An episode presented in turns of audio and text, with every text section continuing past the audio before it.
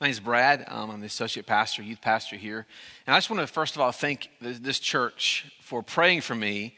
Um, several weeks ago, um, I had my gallbladder removed. I had pancreatitis, and it's the very, very first time I'd ever been admitted into the hospital. Um, and so I didn't realize that you had to dress up. They give you this costume. They don't have a back in it.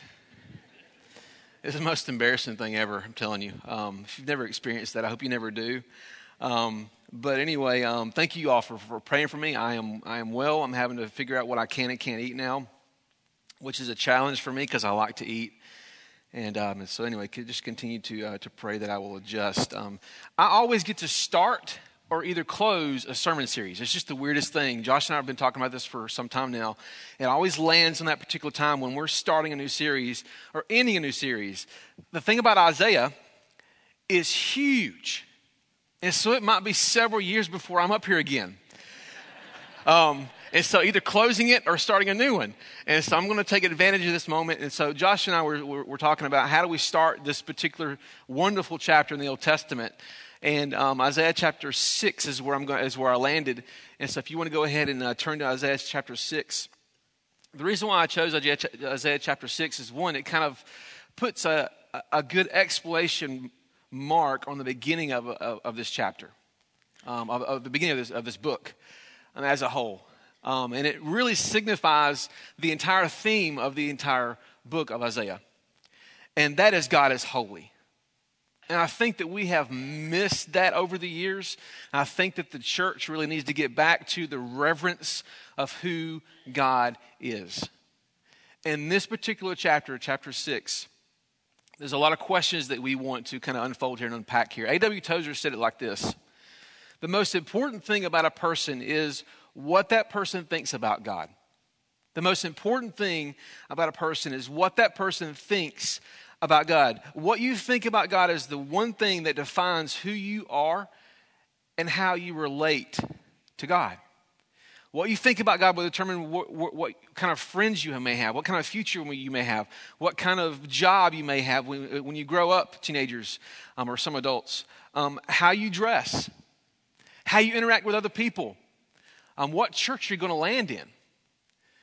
How you view God, how you see God determines everything. And if you were to fill in the blank, God is blank, what would your blank be?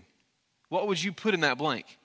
And I think that sometimes we have to get back to the basics of, of Scripture, and we have to get back to the basics of what who God is, because I think because we live in a world and a society of people with unclean lips, as we're going to see in this particular this particular passage, sometimes our view of God gets skewed.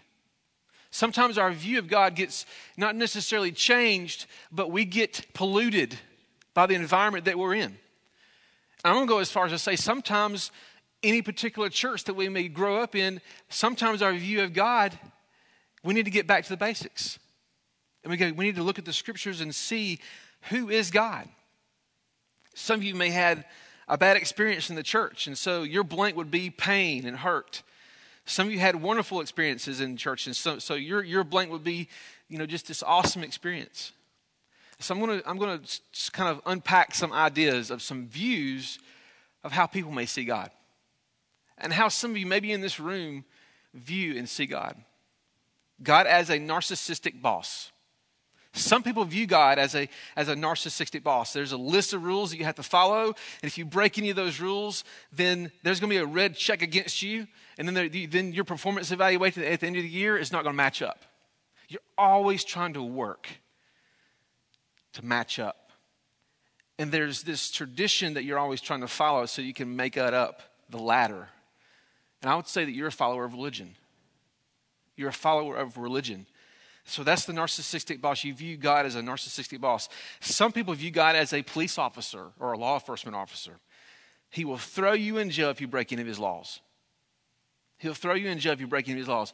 You're very judgmental toward others that don't have your view of who God is. And I would say you're a moralist. You you you have this view of God that you have to check off these boxes. And you're always trying to check those boxes off. You're a moral person. You're very straightforward. Some people view God as like, a, as like Santa Claus. you don't want to make it on his bad list. Um, you spend your time doing good stuff to weigh out the bad stuff. Um, and, and your motivation for doing good things is that God is going to give you something in return. And, you, you to get, and, and so God is basically a higher power for you.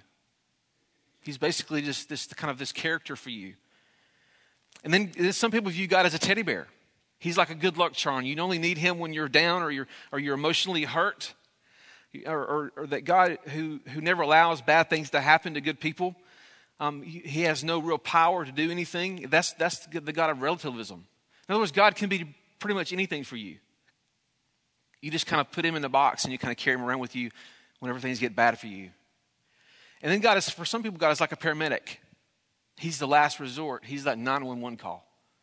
You know he's there. He's going to bail you out. And so he's like a paramedic for you. And so, in other words, you, you, you're going to try your very best to find that verse in God's word at the very last minute. So now the difficult thing about all these different views is that out of all those views, there is an attribute of God that is true in a lot of those views. But without a biblical view of who God is, each of those views is extremely inadequate. Extremely inadequate. It will lead you to false perceptions and a false identity and a false worship of God who reveals himself through only the scriptures. And so whatever preconceived idea you may have of your view of who God is, here's what I want you to do. I want you, I want us to, this morning is to look into the scriptures this morning. So whatever preconceived notion, any whatever view you may have, and if I just hit that for you, you're like, yeah, that, that's, that's kind of how I view God. Then, man, let's look at the scriptures. I'll give you some background. Isaiah six, one, eight. Uzziah reigned for fifty-two years. And he was a successful king. We're going to read about him in here in a minute. Um, he was a successful king, and he was, a good, he was good to his people. He was able to turn Jerusalem into a fortified city. He did a lot of wonderful things with, with the city. He was well, well equipped with, his, with a great military and a defense, and he gave the people a sense of security. And so Isaiah was a prophet, and he wasn't just any prophet.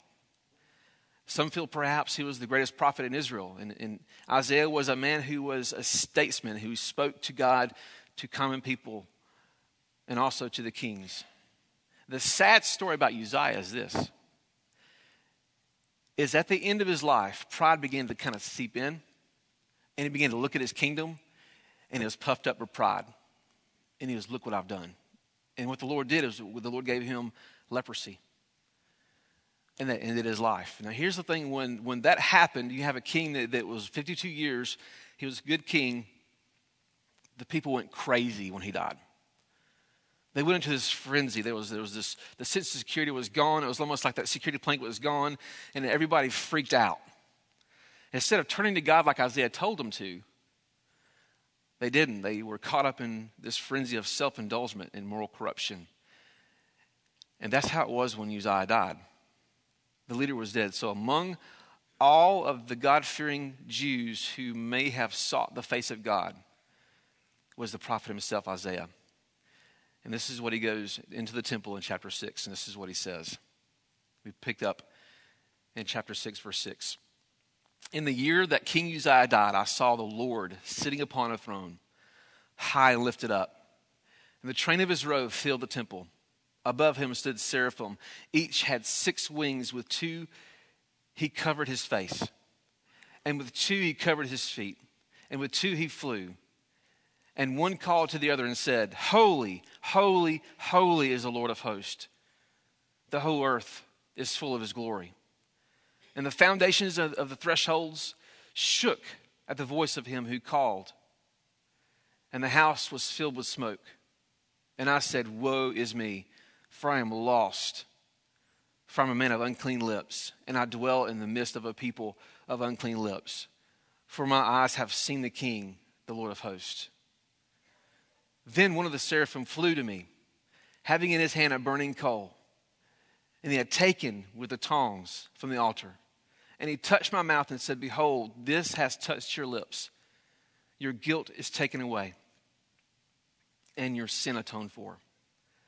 And I heard a voice of the Lord saying, whom shall I send? And who shall go for us?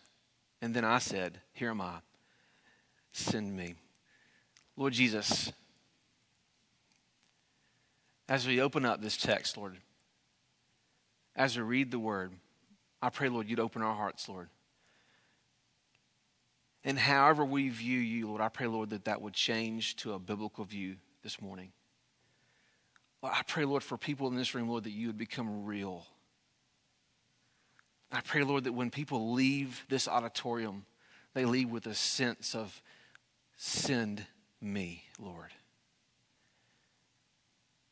And so, Jesus, this morning change us, and it's in your name. Amen. Man, that's an incredible verse. It's an incredible body of text, and when I read that, I'm thinking, how in the world? It's very, it's very, it's a little apocalyptic. It's, it's, it's kind of scary. You have these creatures that are flying around with these wings. And, and it's almost like, man, how, I couldn't imagine being there. In the year that King Uzziah died, I saw the Lord.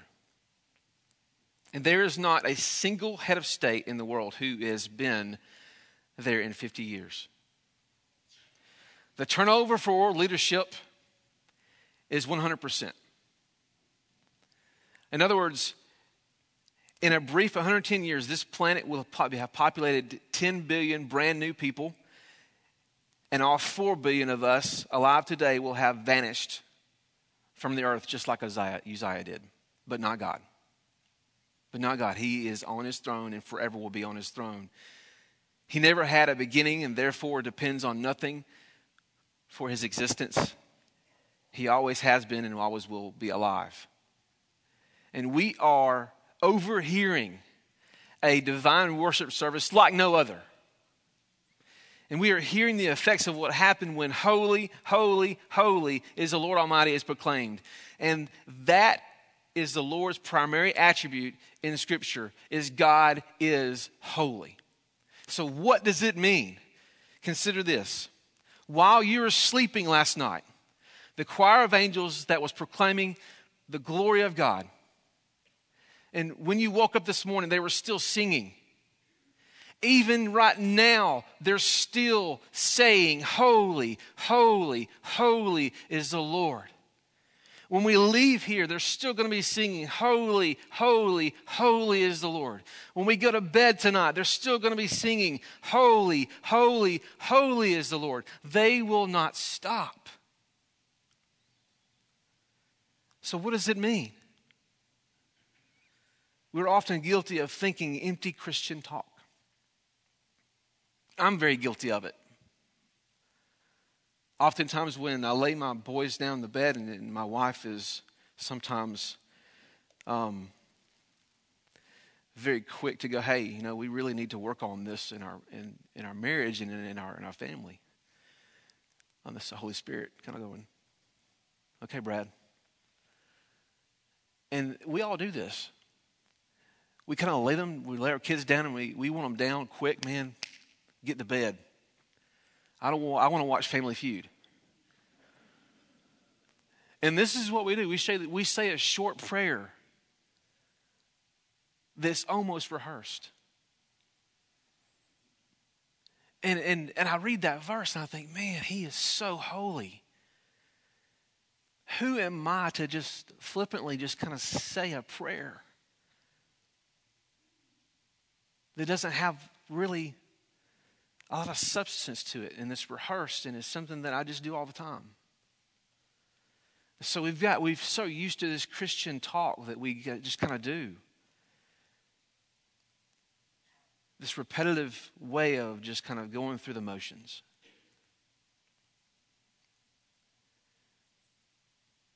And so we're often guilty, empty of, guilty of thinking empty Christian talk. And when they say the phrase, God is holy, we have no idea what that really means.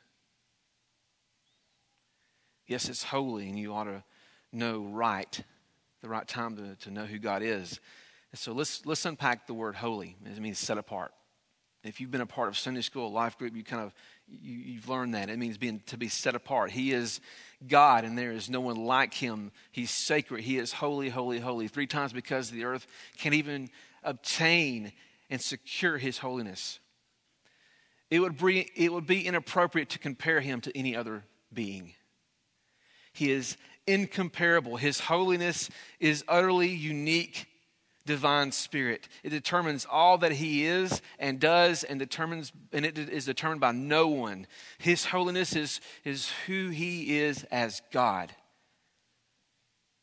And the amazing thing is that he has chosen to reveal himself to us.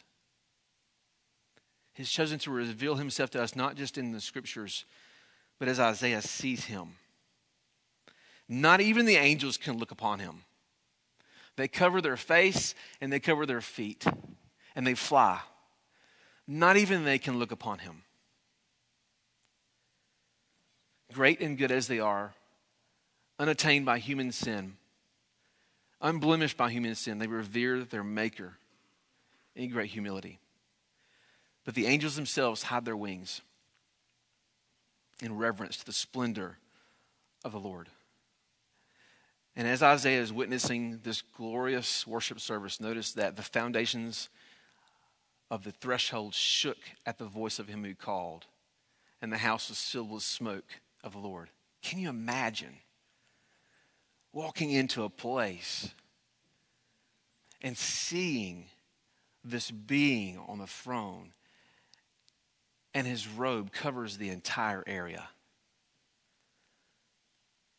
And the place is filled with smoke, his Holy Spirit.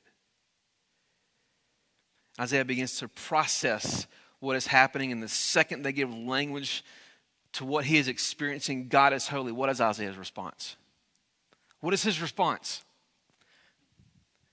Woe is me! That's the only thing that he can think is, woe is me. And oftentimes we come into a room like this where we want to hear a service, and we sit down and we, we expect to hear God's word. But do we really feel the brokenness of our sin? Woe is me, I am undone. Some versions you may have of the, of the word to say lost and ruined. He's basically saying, I am dead standing up. I'm a dead man standing up. According to the Israelite tradition, no one could see God and live. So here Isaiah, he's walking into a room, he sees God, and he's thinking to himself, I'm dead. That's it. I'm going to die. And so that's why he goes, woe is me. So if Isaiah feels that he is destroyed because of his own self-condemnation, and he realized how unclean he has been in the presence of God. And Isaiah has this incredible response, and after this, that reveals his own nature. For I am a man of unclean lips, and I dwell in the midst of a people of unclean lips. I'm a man of unclean lips. He reveals his nature. He reveals what he is bent toward, the sin that is in his life, that he has a bent toward of unclean lips. And he don't just expose his own sinfulness. Let's look at what he does here. And I dwell in the midst of a people of unclean lips. How powerful of a confession is it that he takes personal responsibility for his own sin and corporate responsibility for the sin of his people? No, he's not just broken over his sin. He's broken over his nation, his tribe. He goes, Lord, I am so dirty. I'm so ruined. And I'm in the midst of the Lord. And man, the people that I'm with. So it's not just okay for him to be right with God. His people need to be right with God also. And he just don't confess his sin. He confesses the sin of people. Those that he knows, those that is in his tribe and nation. In other words, forgive us. Have you heard this before? Church, forgive us our sins as we forgive those who trespass against us. Does that sound familiar? He bears some corporate responsibility for his family, his tribe, and his nation. When's the last time you prayed for your neighbor? When's the last time you prayed for people that are around you in your family, that you know that are lost? Isaiah, he feels the, the weight of his own sin, but he also feels the weight of the sin of his nation.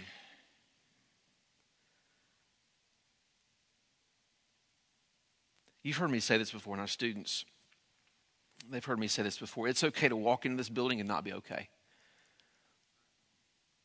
It's okay to walk into a life group and not be okay.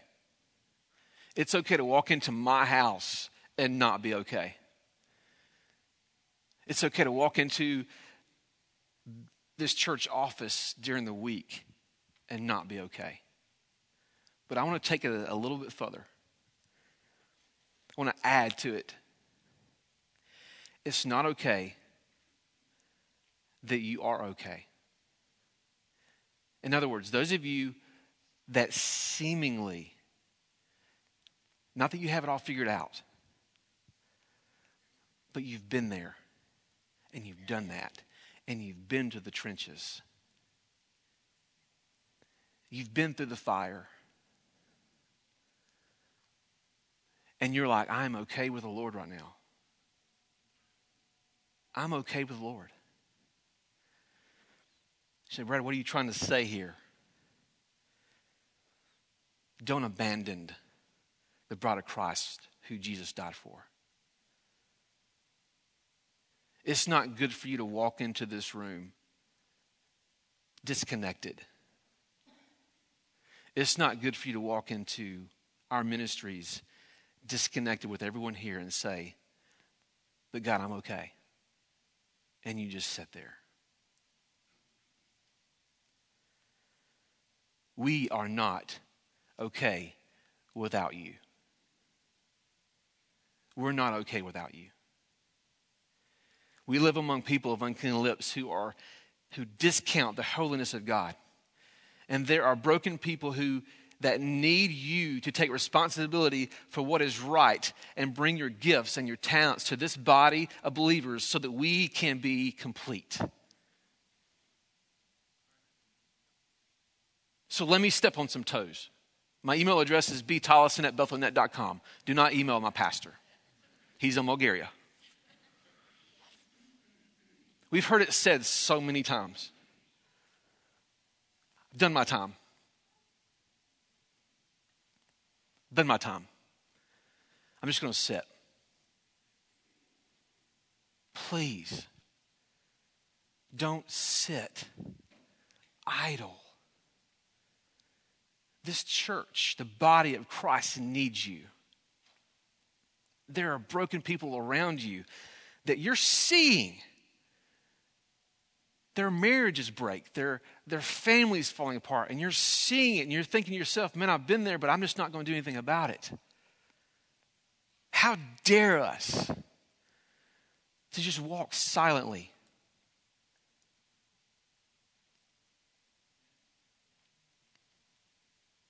The lostness of this world affects each of us individually and all of us collectively, whether we like it or not.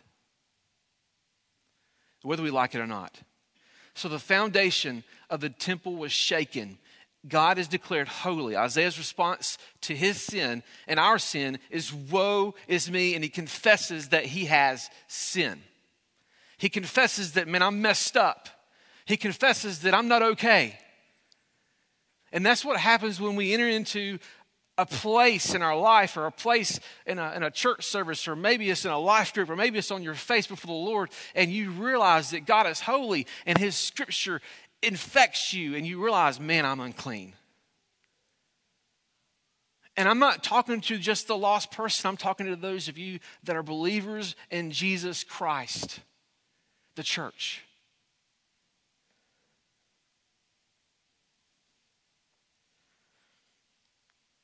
God is inconceivably glorious, and man is sinfully lost.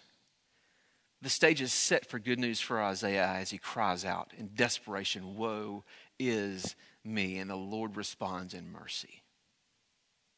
This is what I love. And what happens next is an incredible picture of the gospel in verse six. This is what it says. And one of them, the seraphim, flew to me, having in his hand a burning coal. And he had taken with tongs from the altar, and he touched my mouth and said, "Behold, this has touched your lips. Your guilt is taken away, and your sin is atoned for." Now, all of you that are literal thinkers, don't go to Walmart and buy charcoal and start burning people in the mouth. That would not be good. Don't, don't, don't say that Brad said to do this. Fire. Fire in the scripture is a representation of the Holy Spirit, and it says he is a consuming fire. He is a consuming fire. Fire always signifies purification. So because of the confession, "Woe is me, I am undone." Listen to me, church. That prompts a response from heaven. Did you hear that? That prompts a response from heaven. In other words, the worship service is put on pause.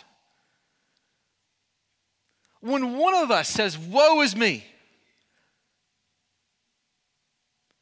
and the Lord responds with mercy.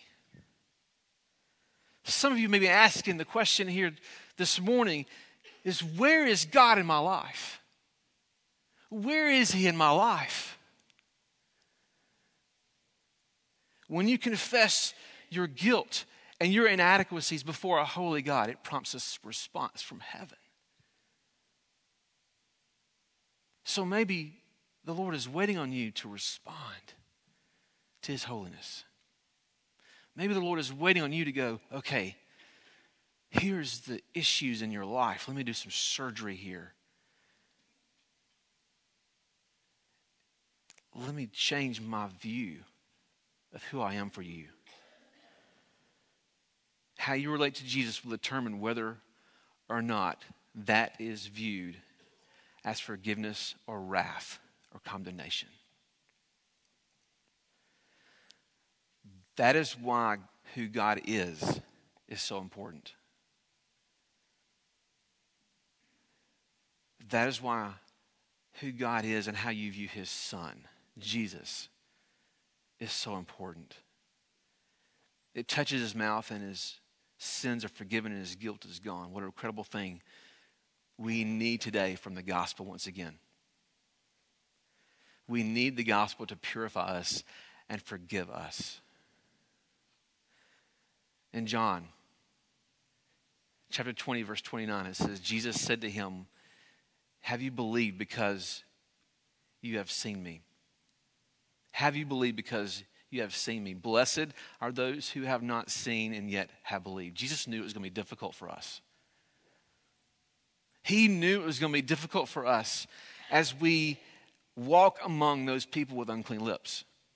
He knew the environment that he's putting us in is going to be difficult. And so therefore, what does he do?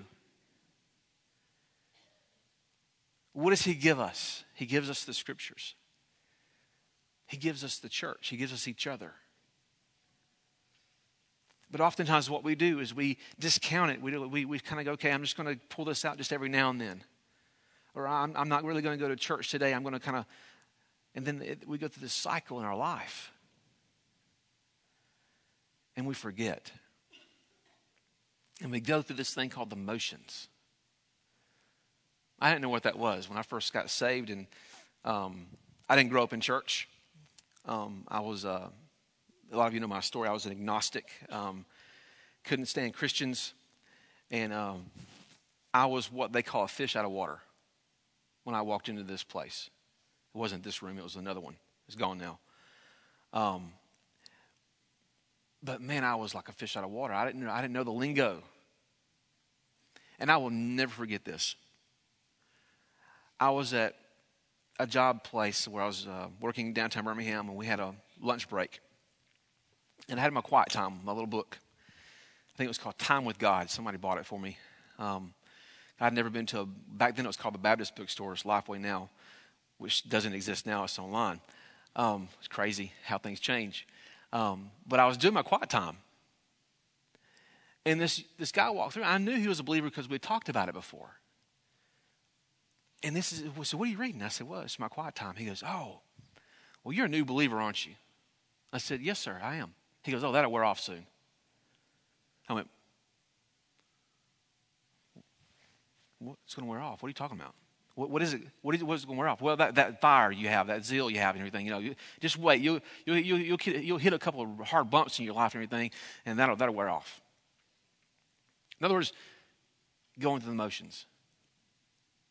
And I thought to myself then, I'm not going to follow that guy. I'm not going to take his advice. And so I began to watch his life and how miserable he was. I'm like, man, is that what this is about? And I start to meet people in the church and talk to people in the church, and I start to, to examine and watch people in their lives. And there's some families that I would go to, and I would literally kind of get to know, and I'd kind of go, nuh-uh, mm-mm, no, this isn't, I don't want to go there. Think about this for a second. Agnostic. Hated the church. Saved. Starts to follow other believers, and I have to pick apart the ones that I know I can and can't follow. Because all I have is the scriptures. All I have is the all I have is God's word. That's it. And a couple of old dudes that, that pulled alongside of me and goes, hey, Brad, we're gonna we're gonna mentor you. We're going to take you to some preaching, some, some preaching, some, some revivals. I don't even know what that was. And so someone asked me the other day, how did you, how was you discipled, Brad? Who discipled you? How was you discipled? And I had to think about that for a second. And I thought about it. I said, you know, it was an accident. It was an accident. Now, by the providence of the Lord, it wasn't. He knew what was going on. But is it an indictment on the church that it was an accident? I can't point to a moment in time or a program or even a, I hate to say this, but even a life group in my life that I go, you know, that's where I was discipled. No, guess who? Guess what? Guess how I was discipled? It was other men and other women in this church that said, woe is me. I've seen him. I know him. Woe is me. He is holy. He is holy. And so, Brad, why don't you come along with us? And we'll show you the ropes. And that's what happened. And there's some men in this room that you have no idea how much you have influenced and affected my life. And so, church, you're needed. You may think that you can't be used anymore because of your age, which I think is the biggest lie. You may be think that you're too young, that the church can't use you, your talents. You may feel inadequate. You may feel that, I mean, I've, I've sinned, I've messed up.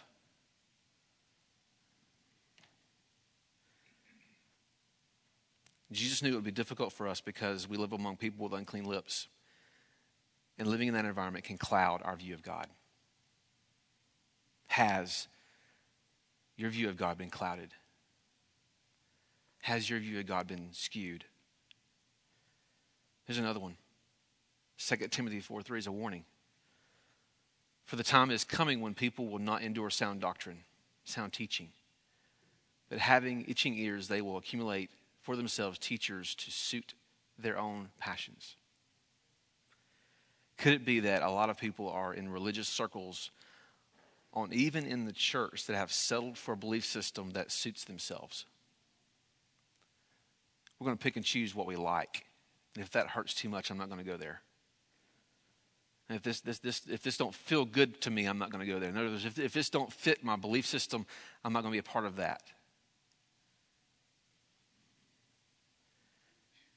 And so I saw the Lord sitting upon a throne, high and lifted up.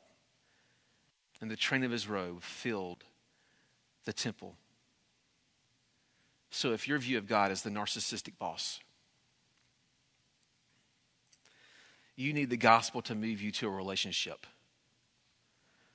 where you are under, where you understand He is personal and He is ready and willing to connect with you right where you're at.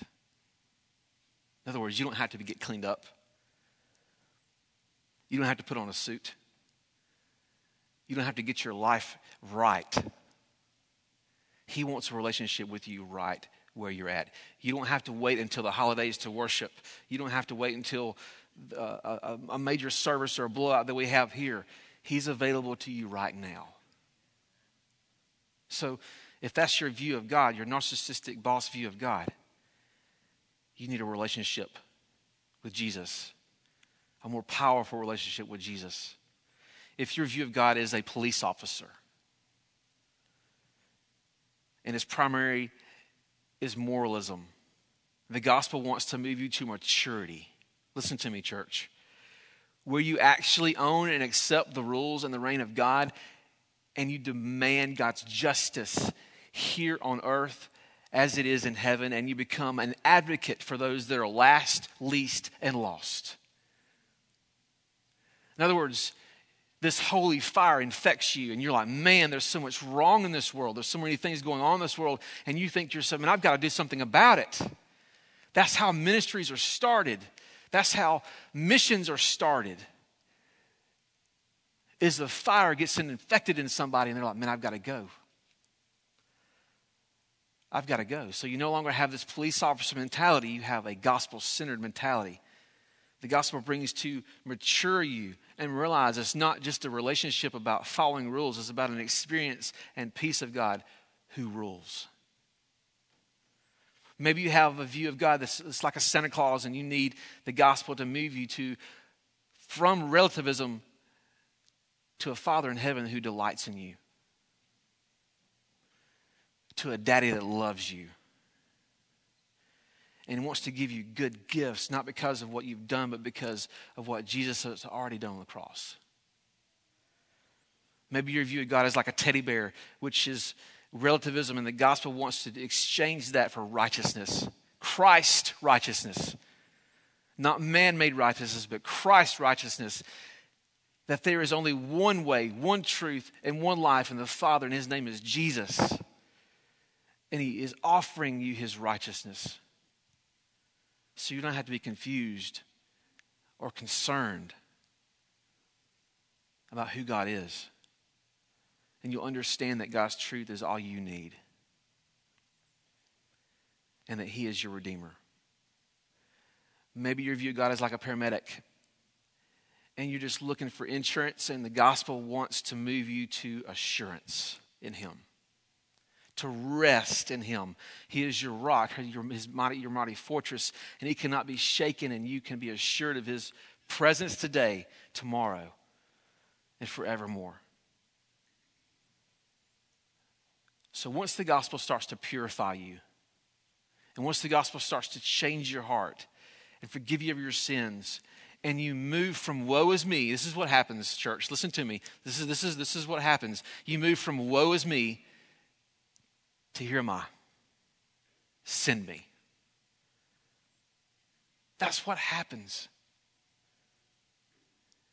That's what He wants to do. He wants us to move from woe is me to here am I, send me. Chances are he, you are, he is sending you out of the healing of your woundedness. Listen to me, church. Chances are, because of your woundedness, He wants to send you out in a mission field where your woundedness can help other people. In other words, where you have been broken, He can use you. So instead of wallowing around in woe is me, here am I, send me, Lord. Use my brokenness, use my talents that you've given me.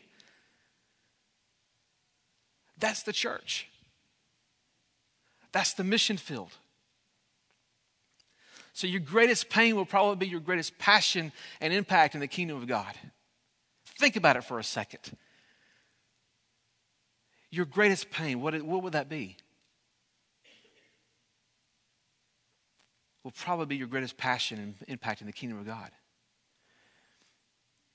And I'm just wondering if there's some of you here this morning that have been sitting here in this church for years in a woe is me attitude. And my hope and my prayer for you this morning is that he's moving you to a, here am I. Send me. Here am I. Send me. It's not perfect. It's not pretty, Lord. But here am I. Send me. I'm still rough around the edges, but here am I. Send me. I may be odd to some people. I may be a little different to some people, but Lord, here am I. Send me. When we have that kind of attitude, the Lord can move in miraculous ways in the church. And that is when revival breaks out. And then I've prayed through this text, and it's been a, I thought it was going to be an easy text, but it's been pretty difficult. It's beat me up a lot. And I've been wondering, how am I going to present this to the church today? And the thing, most of our hang-ups and our addictions and our little idols and our attachments that we have, that we know that are unhealthy but we keep returning to, is simply we've made some of those small things our gods. And we don't even know it. Until one day the Lord says, okay, this is this is enough. Maybe in a service like this, maybe on your face before the Lord. And he taps on your shoulder and goes, okay, Brad, here am I. Here am I. We realize the holiness of God. And slowly but surely we realize we worship that thing. And do you realize that worship is not an option for you? Worship is not an option for you. It's in your heart. You're going to worship something. The question is, will it be the Lord? The question is who or what? So that today, maybe you need a holy movement in your heart that God, he looks at your pain and he looks at your, your brokenness. And he says, I can use that. I can use that.